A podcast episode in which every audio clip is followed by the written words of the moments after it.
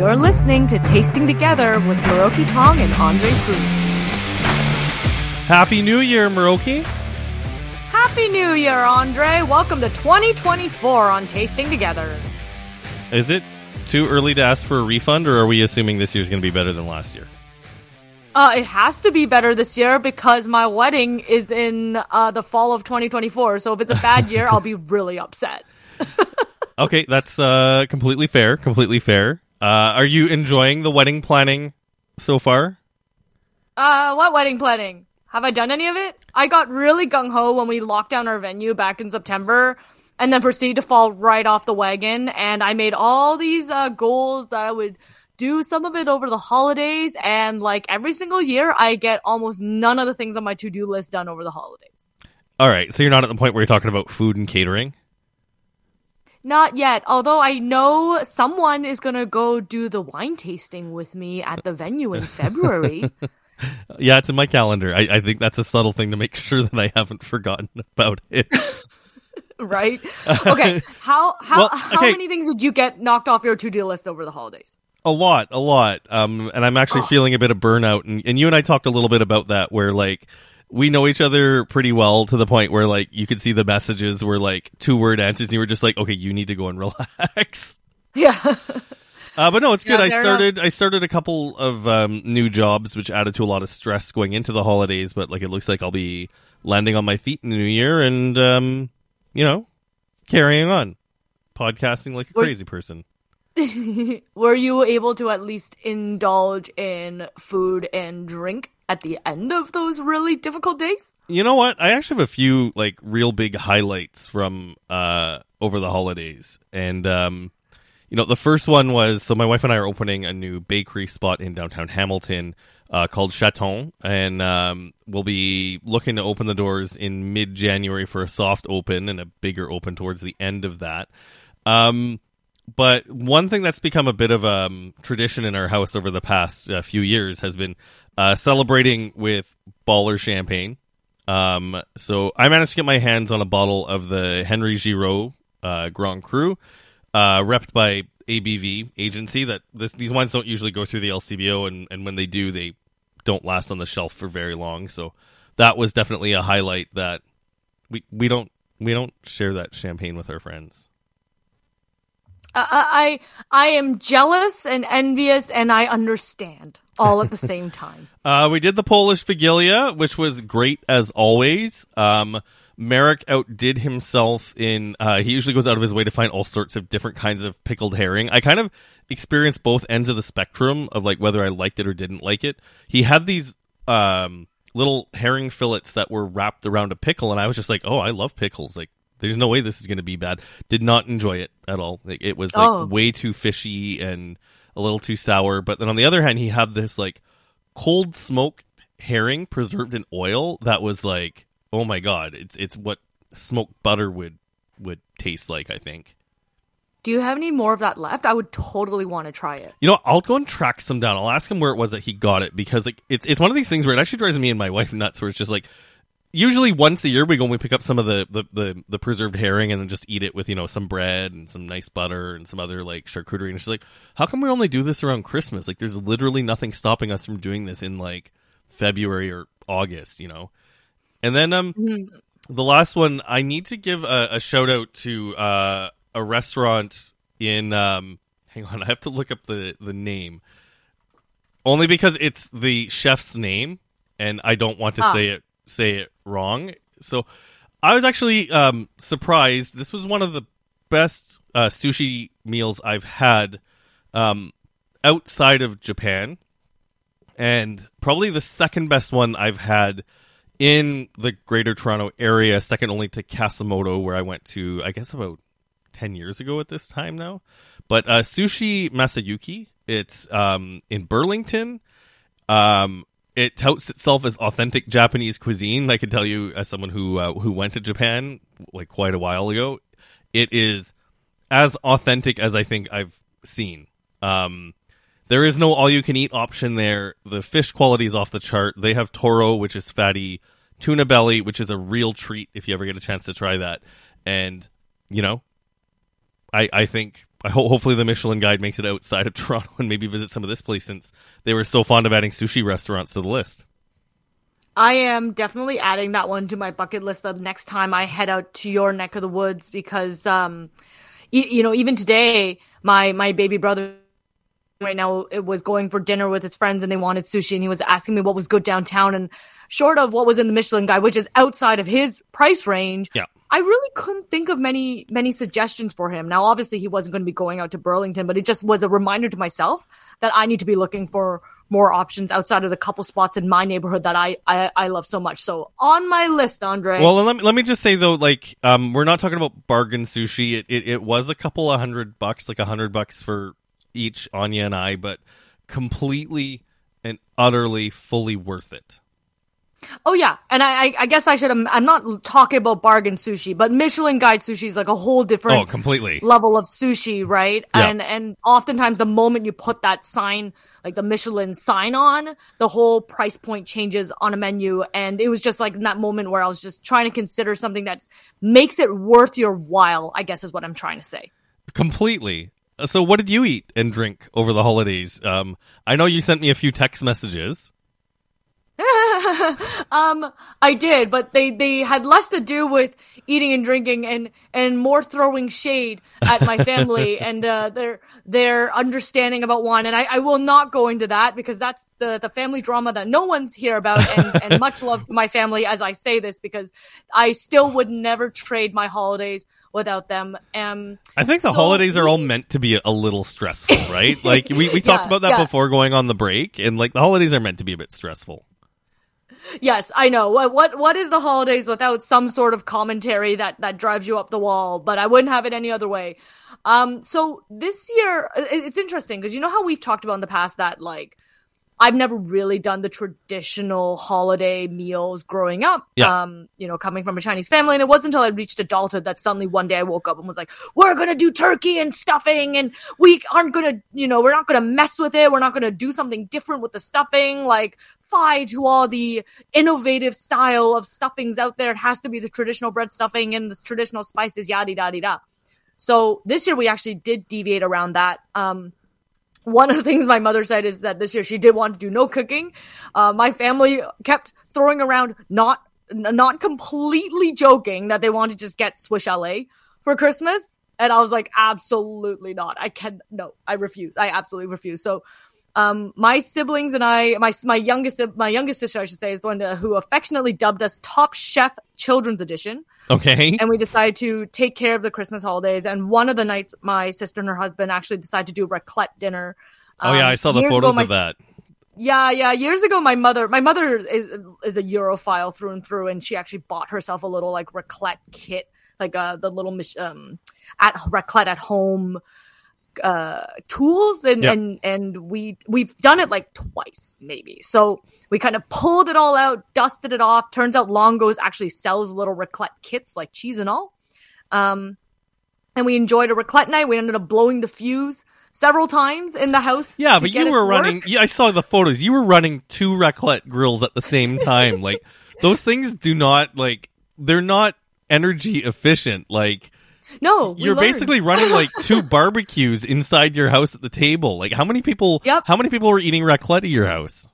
uh nine nine people so there was a there was a lot of fuse blowing we there was a lot of like trying to figure out which Nine uh, people. Okay, which so then you were- lines then you were dealing- systems Okay, but then you were dealing with impatient people because there's eight, like there's eight little paddles with each raclette grill.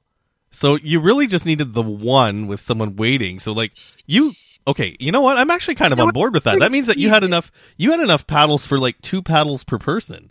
That means we double also the wanted, cheese. like different cheeses cooking at the same time and the table was big and you know people were on either side i don't i think they just wanted to use it, it, it but like there was a lot of jerry rigging involved so we had a raclette night um my mother decided last minute that she really wanted to bring a suckling pig to the Christmas dinner. So we actually placed an order for a suckling pig, and then a suckling pig arrived along with a roast duck because I guess roast duck she decided was was um looking really good.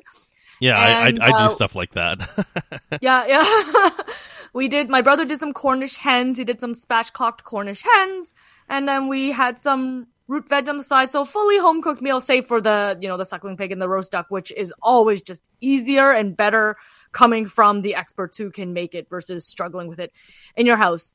Um, I would say I didn't, I don't think I pulled any like super baller wines like the way you did, Andre, but I, the holidays is usually the one time where I'm gonna try and pull out all the stuff, like all the local things I've been wanting to show my family for a while. They, you know, they're coming from the states, they're coming from the west coast, so I Yeah. want to show them what we have in Ontario. And usually, it's a time for me to pull out all the Ontario wines. So I pulled out Divergence, which I know is part of um, the wine collective you're part of, Andre Drink Collab. Yep. Um, Virtual Winery Niagara. I pulled out some Meldville, Derek Barnett, one of my favorite winemakers. Um, I also pulled and I pulled out like Chateau des Charmes, so a lot of the the you know the big hits of Niagara to Niagara on the Lake. But I also pulled from my personal collection a side by side of Thomas Bachelder Gamay from Mhm. 2019 to and I, I held a mini tasting in my household. I don't know I don't know if I forced them or not, but that's that's one time where I got to show off a little bit to kind of run show them a side by side tasting of how Gamay could vary based on vineyard and terroir. And I think that was a really interesting learning experience for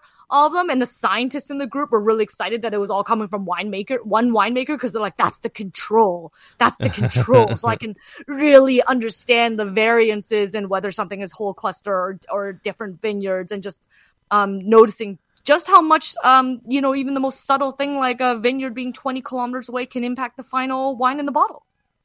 Cool. I mean, how well? How did the mini tasting go over?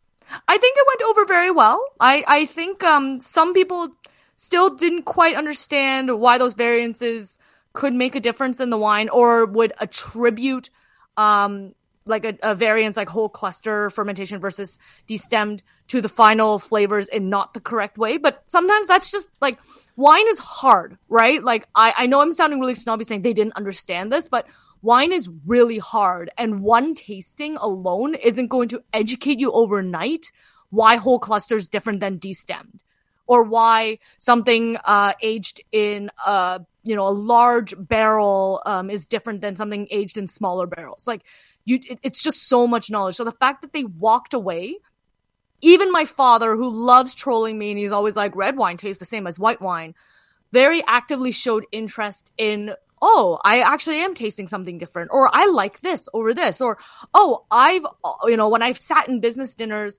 I, I always just know I'm drinking Burgundy or Pinot Noir. I didn't realize they could be one and the same, right? Like for him, he walked away with something knowledgeable, something new, and they learned something. And for me, that's really all that matters. Because if we can take make like take the intimidation out of wine, we can help people feel like they're more educated about wine. Like my my sister said, "Oh, I'm now beginning to understand that I like warmer climate wines." Right? She likes her big Italian No, Montepulciano. no. She, she I know, I No, you, are no. screaming here? Okay. Which Hey, sister? hey, Which hey. sister? Which sister? No, my, my youngest sister. You've not met her yet, but Okay. it, it's you need to get on that. You have to fix that. I know. I'm getting on that. No, no, no. I, I showed them the Ontario products. I showed them our cool climate. She likes a lot of them too. But I think this is useful for people who are going to buy wine, don't know how to describe it to people, and then they end up walking out with a bottle they don't like. Yeah. Right? You know, all, all So if kidding, they- all kidding aside. know. Sorry, Yeah. sorry, just like all kidding aside, I mean that is one of the things that um, has been a bit of a, a mantra of mine, and, and I know we said it on uh, on this show when we were on the radio, and I know you've heard me say it um, off the air as well. Is I think when people ask if you prefer white or red wine, they're asking the wrong question. Where when you talk to someone who doesn't like Ontario wine, and in particular Ontario red wine, you ask them what they do like. You know, nine times out of ten, the answer is Chile, California, Australia, and it's just like, oh, it's not that you don't like Ontario wine, it's just you prefer warmer climate wine. And I mean, that's one thing where if you're new to wine, listening to this and you've had bad experiences with Ontario wine, think about what wines you do like. And this is one where, like, you know, I would love to be, you know, the, the, the chief Pied Piper for Ontario wine, where everybody from Ottawa to Windsor to Thunder Bay to Kenora drinks Ontario wine. But the reality is, not everybody's going to like everything. That's how our mouths work. So, Yeah. Yeah, yeah, yeah. And actually, it was interesting because um, I guess I should shout out the restaurants that we we actually did dine out quite a bit too, and we dined out at a lot of Asian restaurants because my brother's girlfriend was visiting Canada for the first time, and um, she doesn't actually get access to a lot of good Asian food. And so we were trying to kind of really give her that like quintessential Toronto experience via Asian cuisine. So we actually ended up, I'm rounding up my Alvin Leung experience by dining at R&D in Chinatown, which is him and Eric Chong's project, who was the winner of MasterChef Canada season one. Um, and she actually said it was the best meal she's ever had. Those Oh, right were on. her words. Go dining at R&D. And actually, I brought, I brought wine to the restaurant that night. What was Um, the I brought an corkage? Ontario What was the corkage? corkage. $35. Quite reasonable. Not bad. And I brought a Magnum. Oh, not bad. Yeah, so I brought an Ontario Blaufränkisch, which, when tasting on its own, was, you know, like for someone who's a warm climate drinker, was like, dang, this is really sour. This is really not my favorite wine, but paired really good against the kind of heavy fats and salt, saltiness and umaminess of, you know, dim sum and I- Iberico ham char siu and and fried rice. So it kind of even shows how wine can vary uh, vary with pairing. So yeah, we dined at R and D. We went to Pai, uh, you know, Oh, wow. Regulars place. So really kind of gave her the experience of eating Asian cuisine in Toronto, and of course dim sum. I need to get some dim sum in me before I go back to work, or I think I'm going to explode. Um, it's been way too long, and um, yeah, um, I guess moving on here as as we're addressing the the new year, we talked about what we did for the end of 2023. Um, are you one for New Year's resolutions? Um, New, I, I wonder if it's like less of a, a proactive New Year's resolution thing and more of a reactive of now that I've stuffed my body with so much dim sum and fried rice and congee and, and suckling pig and, and roast duck and then my, the baked goods, my brother made macarons over Christmas, my sister made combos cookies after all the baked goods and shortbread. I, I might just need to dial it back. Forget, forget the resolutions part. I just think my body can't take much more um, delicious, fatty, and salty foods. I do not have a cast iron stomach that way. And I have mentioned on air before, right? I'm, I'm quite gluten intolerant and lactose intolerant. And I find my, I do have a lot of digestive issues in general. Um, I sacrifice it um, because I love food and drink so much. But I think if I had to say it, um, my New Year's resolution, it probably would require a bit of the clean eating phenomena to happen. Uh, I'm very much in you? the. uh, I'm very much in the same same boat. I mean, I guess sort of off the air. Like I've been struggling quite a bit with uh with my weight and with uh just food over the course of the year. And I mean, it was another year with having this particular show, and you know, kind of being the first fully like doors open um post pandemic summer you know, it was really easy to slip back into old habits. So like I'm trying really hard to find that balance. And um yeah, I know you you and I we had a bit of an accountability group. Um I guess that was I I moved to Hamilton, but I can't remember how long. I think that was 2 years ago. It was around last year. It was Was around around year? year. uh, Yeah, last year. Year like um, it started in the fall because I had a surgery that I need to prepare for, and um, I decided to kind of get uh, kind of like try and um, you know, uh, in, like increase my health. I guess ma- optimize my health leading up to the surgery. So we decided to do an accountability group, and and yeah. So any anyhow, go on, go on. Yeah, so I don't know. I'm just I'm good. I'm trying to find a solution because like what I was able to do like when I lost all the weight in 2020 and 2021 um at the time was sustainable and now that I'm able to entertain again is not sustainable. So I need to find a way to strike some sort of balance. And then on, on not only that but the lifestyle changes like my career changed where I was able to commute like I had a good 25 kilometer bike ride like to and from work like uh you know 17 kilometers each way and you know, I work from home. Like I get out of bed, I take my dog for a walk, and then I sit on my duff in front of my computer screen for most of the day. So I don't know. I just I need to find a way to carve out time for physical exercise, but um, you know, I was working with um, a bunch of uh, retired pro athletes at my last marketing job, and one thing they said that um, really stuck with me, and I think it's true, is you can't outrun a bad diet. So no matter Yeah. how much exercise you do, you still have to fuel yourself with healthy things, and um, I know what that looks like. So I just got to find a balance to go back to 2020. So I will be um, Hmm. I will be doing that a lot more leafy greens, which is I think has been something I've been trying to say for about eight months now.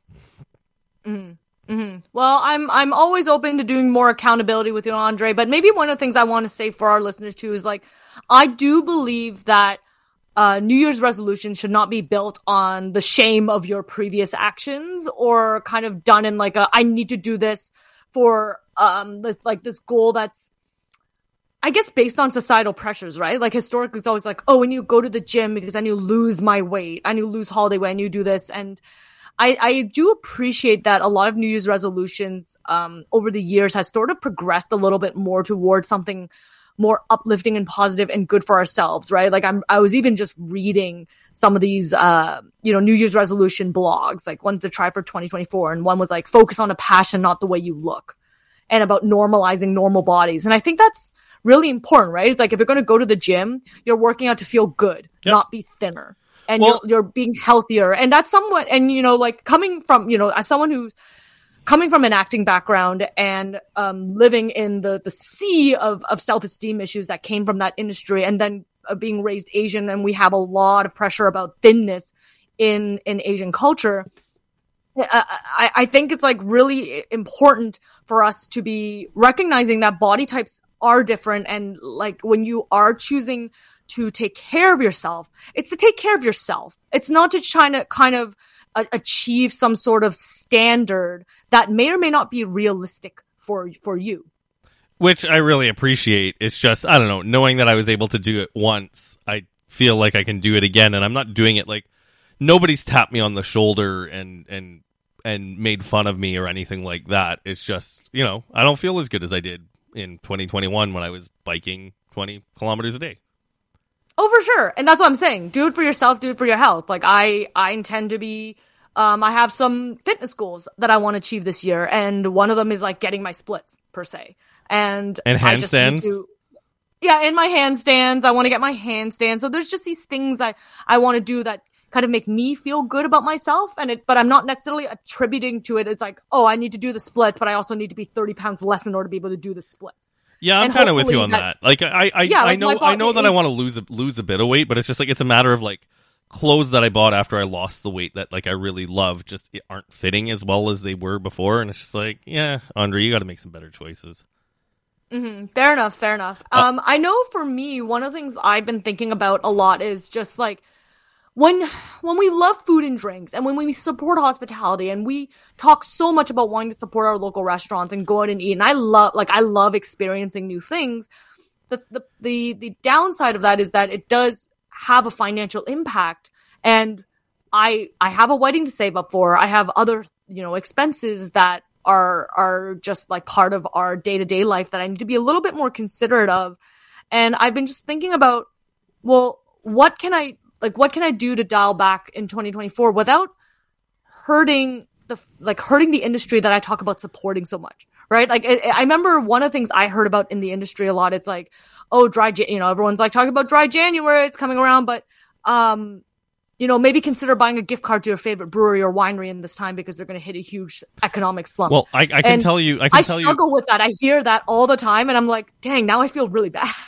well, no, but I can tell you, like from experience, like I do farmers markets for the ADX Wine Company, and talking to one of the other wine vendors that uh, goes to one of the markets with me, uh, they actually chose to cancel all of their January markets because, like, the rise of dry January is having an impact. And I mean, this is one where, like, I want to make sure people can keep the lights on. I want to make sure that that people are still able to do business. But, like, on the other hand I don't know, like January is traditionally slow for everyone. Like maybe that's the time to start taking vacations, things like that, and and you know bank on picking up sales in February. Although, you know, there's dry February as well too. That's really starting to make a splash in the marketing world. Like I'm starting to see bus ads and billboards for that, like dry February for, um, for cancer. So, you know, what? if if we sign up for all the dry months, it's dry January, dry February, and sober October. Mm-hmm. And maybe it's just one of those things where sometimes when we're really close to an industry, there you you care about it and you kind of uh, it, it's it, we're like we don't take a step back to look at the forest for the trees, right? And the thing is, is that the reality is is that there's economic um, there's moments of economic slowness or there's moments of market slowness for probably mul- for all the different industries out there and we have to just sort of take a moment and recognize okay if january is going to be a slow month as you said maybe it's a time for those businesses to be taking care of themselves, regrouping and not and recognizing that this is just like a short moment in the broader scheme of a business, right? Like the health of a business should not depend on one month, should not should not be uh, affected by one month of slow sales. Or- or this is the at thing- a whole year long or multi-year strategy. Or this is the thing where, you know, hopefully we'll see the pivot. Like last year when we did dry January, like I went week in, week out where I don't think I found a single, um, you know, zero alcohol wine that I thought was a passable alternative to wine where, you know, we've talked a lot on this show about how in 2023 it, we were past the point of making fun of vegans because there's so many great options. I keep non-alcoholic beer in the fridge because sometimes I just like to have a brew while I'm cooking, but I don't want to get buzzed. Like, I, I'm still waiting for someone to step up and deliver a, a good wine alternative that has zero alcohol, and it's not there yet. So, you know what? Maybe this is the time for people to step up if dry January is starting to bite into people's wallets. hmm I know for myself, like outside of the the dry January part of it, I'm just trying to think of ways for me to um get get my get my novelty food fix by not necessarily leaving at home, leaving the home, and maybe that means challenging Eric, who is the chef of our house, to get more inventive with his cuisine per se, and maybe making our at home date nights a little more special. Well, um, you doing dry January? I'm I'm gonna be doing s- uh, dryish. I know last year you said dryish. I think I'll be doing something similar. Uh, I I do have some um like gastro issues I think I need to examine a little bit further in my body, and I I think doing an elimination, like doing some eliminations, will help really pinpoint some of that. And look, look, let's be real, right? Here's the thing that we've said several times: like we love our wine, but it even if, whether or not we get buzzed after one drink or after five drinks, we are drinking something that is detrimental to our bodies and health, and I need to be considerate of that. Yeah, I'm actually taking a quick look because we've always called it dry ish January just because, you know, there's professional obligations, there's tastings that come up. I mean, you know, the life of a food and wine journalist doesn't stop just because of dry January. Um, I have nothing in the books that would involve me taking a sip in January, so this might be the Oh, year wow. where it's an actual dry January, but I mean, it's only Ugh. December 28th, the day we're recording this. Plenty of room for uh, invites to slide into the inbox. I know I have something lined up in in the middle of January because it's Ice Wine Festival season, and I'll be attending my first Ice Wine uh, Oh. media event. I haven't So I will be RSVP'd for that. that I haven't RSVP'd Ah, for that. there you go. Suddenly, suddenly, the things in your DMs are more visible than you think. oh no! I think you know, for me, it's making commitments. Like I, I know for me, I, I probably will put right in my calendar. Tonight is a tea night. Tonight is a tea night. I think when I don't set the intention for myself, it's easy for me to kind of roll into the end of the night and go, oh, I think I'll have a nightcap tonight. Um, and I think I, if I set that intention for myself, it'll be a lot better in the long run. I think that's great. Well, All- all right. we're talking about. I know we're talking about dry January, but I. I- But we're about to kind of dive into an interview that we that we actually did it some time back, um, of, quite prolific food and beverage location, but but not in Canada. Sorry, Yeah. folks. Very, very influential. Um, at least within the the hospitality world, the food world. Um, we had a chance to sit down with Trevor Gulliver of uh, St. John. Wait, wait St. John, right? Saint, not St. John. St. John. Yes. St. John wines.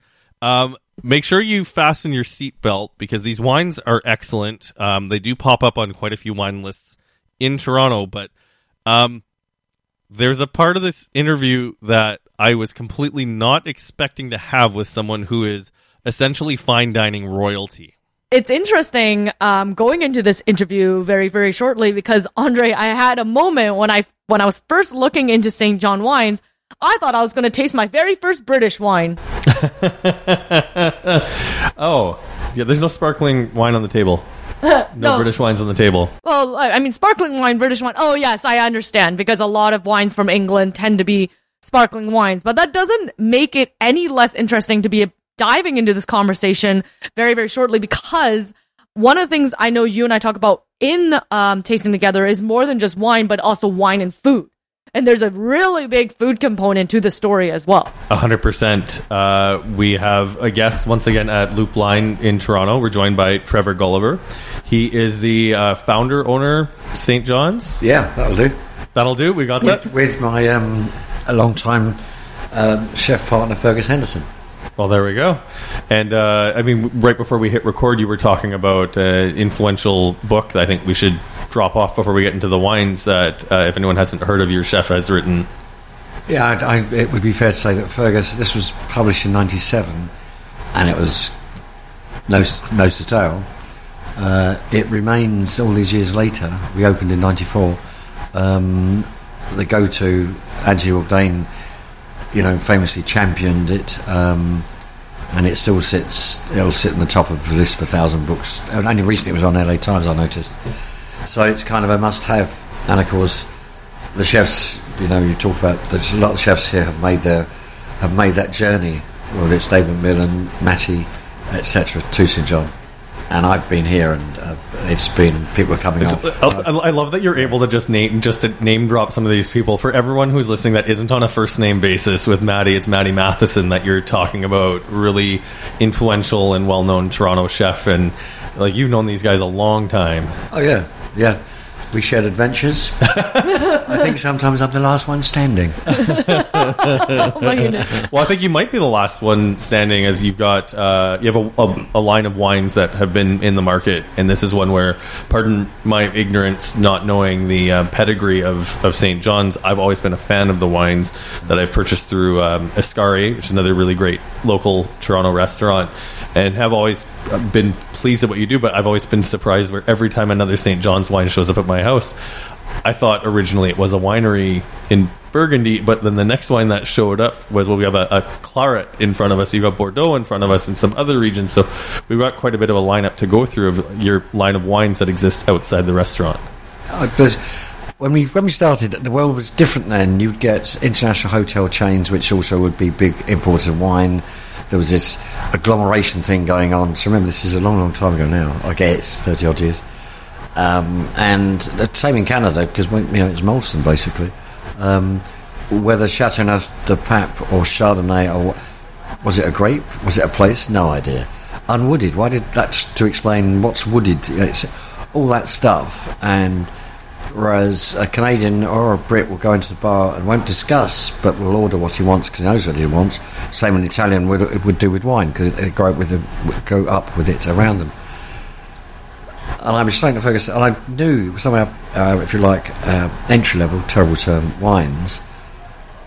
And I'm going, that one there and that one there is the same wine in a different bottle at a different price.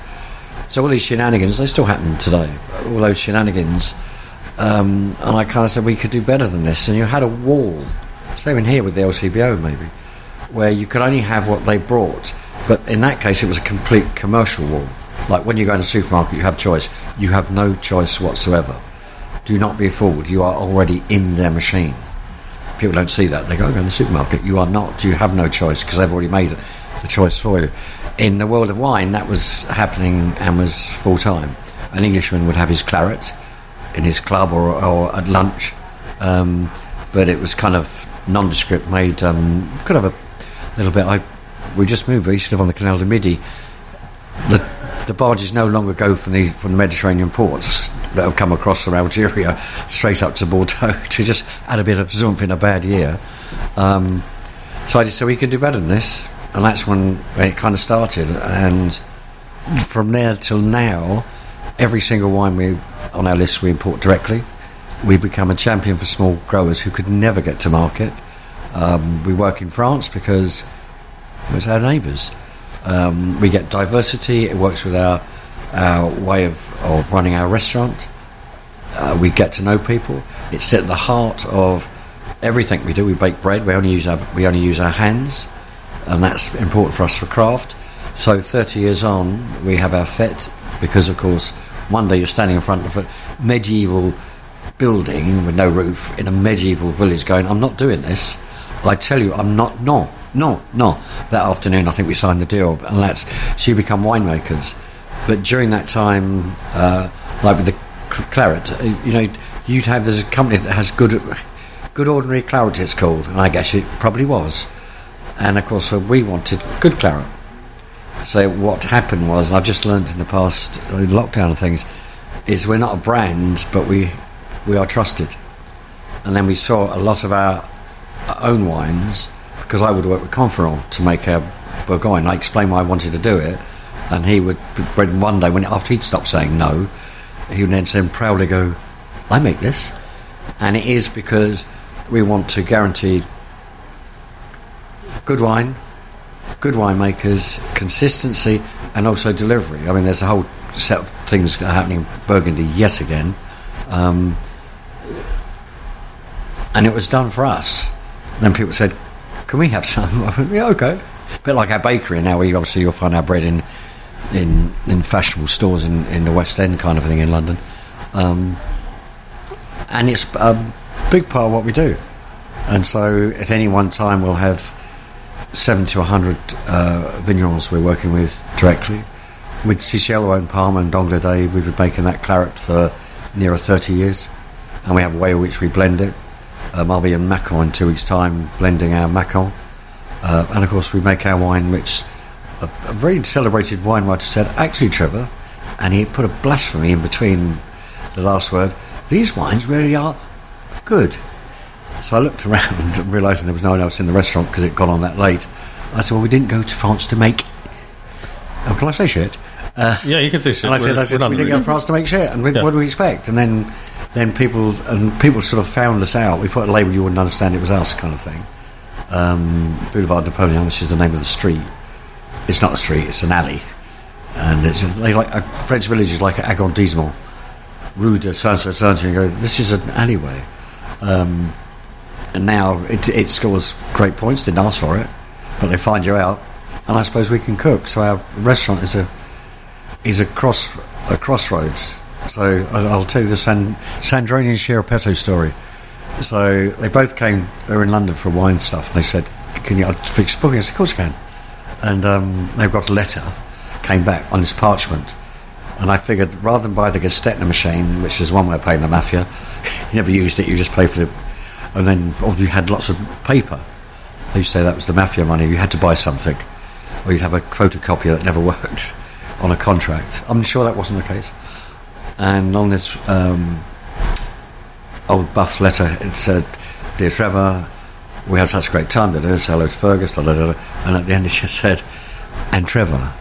Should we ever have to drink French wine, we will only come to St John to do it. Well, so I said, I'll take that. So it's kind of, um, so we are a crossroads for a lot of people.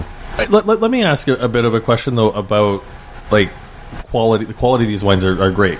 I, I don't know if I've said it on the podcast yet because we, we did quite a bit of I talking say, I before would we say hit humbly, that's very kind of you. Um, but like these wines have been in my house quite a bit.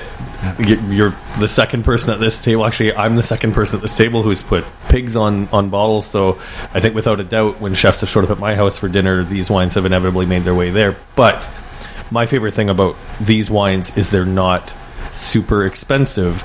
So the, the question I have for you is when you go into this venture to make quality wines, I mean, anyone with a big pocketbook can go and make good wines. You go buy an expensive chateau, or you go partner with an expensive chateau, and you put your brand on it. That doesn't seem to be what you're trying to do. Like you're trying to make these accessible. So, like, what's your company's philosophy when you go into a venture like this to make sure that people like Miroki and I can a afford to drink your wines and b want to make sure we can afford to get a second and third bottle.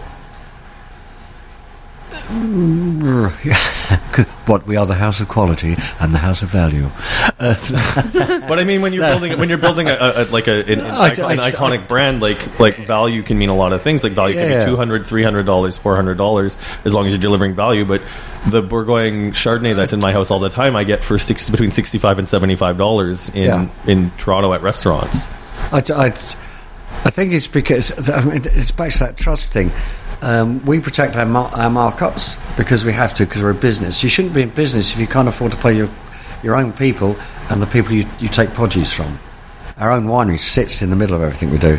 Doesn't quite make money, but it does make money across overall. And the lessons we learn and the things we and the places we can go is fundamentally important. Like like a, like a body has different different parts that function for different reasons. Um, and if someone is paying, say, let's say, I mean, a pint, a pint of Guinness in London would cost you eight pounds, sometimes more. Um, so if somebody wants to have a, a glass of good Burgundy and they're going to pay 16, 17, I mean, champagne prices for per glass in certain restaurants are outrageous. Um, they want to be able to trust it.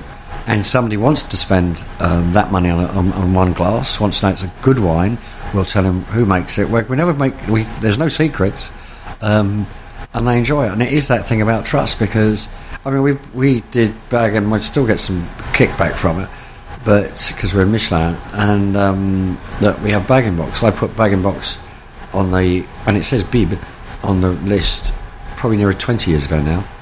And people said, well, Trevor, what if so and comes? You know what he's going to do? There's a lot of the wine trade coming.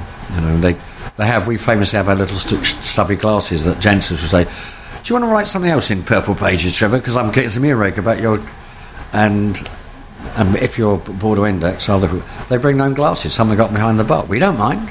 It's a restaurant and a bar. We're, we're everyman. We're very democratic in that sense.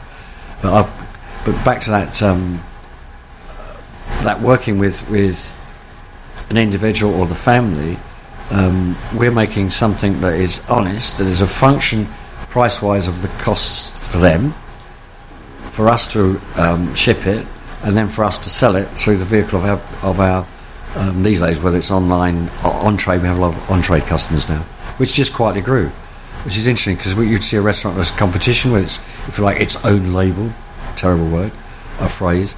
Um, no, it's kind of people go. If, if it, I know it works for you, Trevor, but funny enough, it works for us, tr- us too. And I, went, I hadn't thought of it, thought of that that way. Mm-hmm. Um, so, so the bag and box was very uh, well. If he, if he says that, tell him you can have it from a bottle and it'll be four pounds a glass, or we can have it from a, from the from the bagging box and it'll be three pound fifty a glass. Boxed wine. The the answer to the world's problem is boxed wine, Miroki. Did, did were you expecting that to come out of Trevor's mouth? No, but it also makes so much sense because I have this memory. I actually have this memory long before boxed wine had the rep, has the reputation it does now of trying a boxed wine at it must have been LCBO when they were talking to me about how great boxed wine is for kind of sustainability and how long it stays preserved.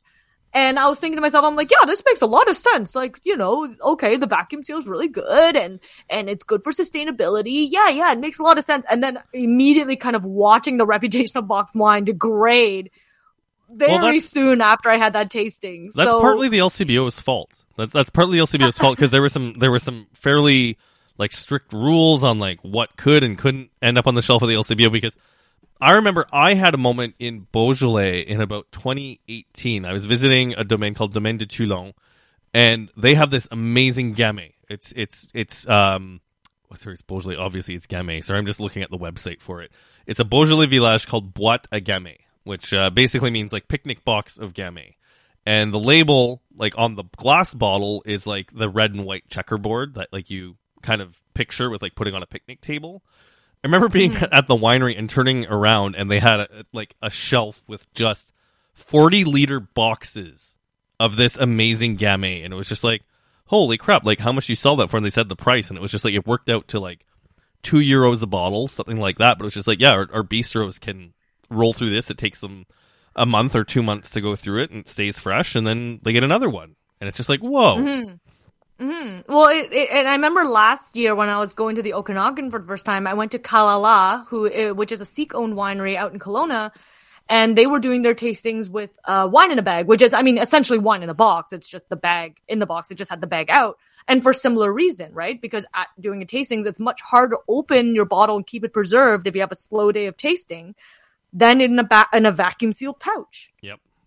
And I mean, it's also keeping in mind that not all wine is meant to be like cellared, like, you know, Edgar McSnob, let's squirrel this away forever and ever. Like, sometimes, you know, a five euro bottle of Gamay is going to be as good as it is when it's bottled, so crush away, drink it up. Exactly, exactly. And you know, to to wrap up this particular podcast, and it it was I, I it, it's a little bit off air, but Trevor said something that I that resonated a lot with me personally because I will fully say like I I love London, I love England, and but you know sometimes I wonder if I know how to connect with the industry as well as I do as an Asian woman because like let's let's be real, I studied in Northern Ireland before mm-hmm. and like out there it's pretty homogenous in some ways and they can get really, you know, like exclusive in the way the industry is. And I think one of the things that made Trevor as successful as as he is is his constant willingness to kind of um, be progressive and and break past the bounds and and rectify mistakes, which sometimes doesn't necessarily happen if you're kind of the old school industry professionals, right? We've seen this between you and I, the gatekeeping that happens in the industry, and Trevor actively um, tries to break that down. He actually said something that I actually wrote in one of my notes so that I could like look at it forever. As he said, "You can forgive us our sins because we didn't know, but you can't forgive them when you don't change." Geez, I hope a certain winery in Prince Edward County might be listening to this, but they're probably not. I'm not going to say their name again. But that's a really great place to end this, and what a really great start to 2024 to forgiveness when forgiveness is asked for and change has been made. Yes, absolutely. I think this is a good um, parting words of advice as any as we roll into 2024. So if you enjoy our podcast, please uh, subscribe and give us a five star rating. It means so much to us. And find out what's happening between Andre and I over 2024 on Tasting Together. Bye.